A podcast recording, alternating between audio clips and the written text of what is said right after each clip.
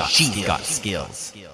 Hey there. So today is a big day when it comes to Amazon because today's September 25th. And if you aren't aware, Amazon has a big uh, PR day today. They have a big event where they're going to be announcing a lot of new products and potentially features to Alexa.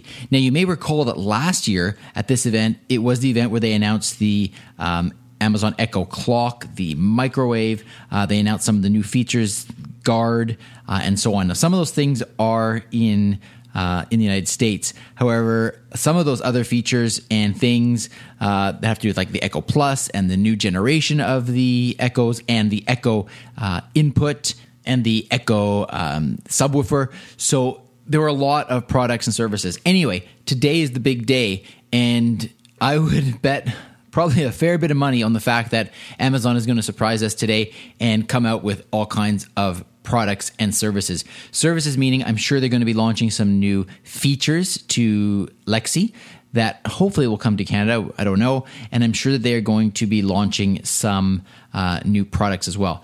I'll tell you what I'm excited about, and I don't know if they're going to launch it today or not, but there's been a lot of media over the last year essentially that has shown that Amazon is quite interested in robots. And I'm going to put it out there now. We'll see if I'm right or not. But I'm actually wondering if Amazon may go ahead and launch an Echo robot with Alexa built in so that it can actually move around your home and follow you. And you can talk to Alexa and it can follow you around your home. So, anyway, there's my prediction. We'll see if I'm right or, not, or wrong. I'll hedge my bets here. If I'm wrong, I'll bet it'll come out next year. But anyway, uh, last thing if you do like the look of any of these products, and by the way, I will report uh, on these over the next uh, couple of days and weeks.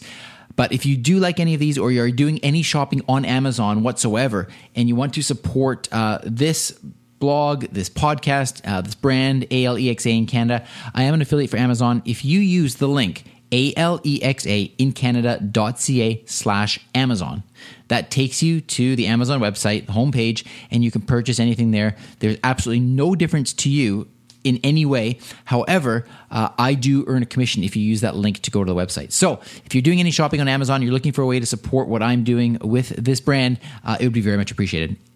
ALEXA in Canada.ca slash Amazon, or if you're shopping in the US, ALEXA in Canada.ca slash Amazon US. Thanks very much. We'll talk to you tomorrow. Look forward to seeing the Amazon event today. Briefcast.fm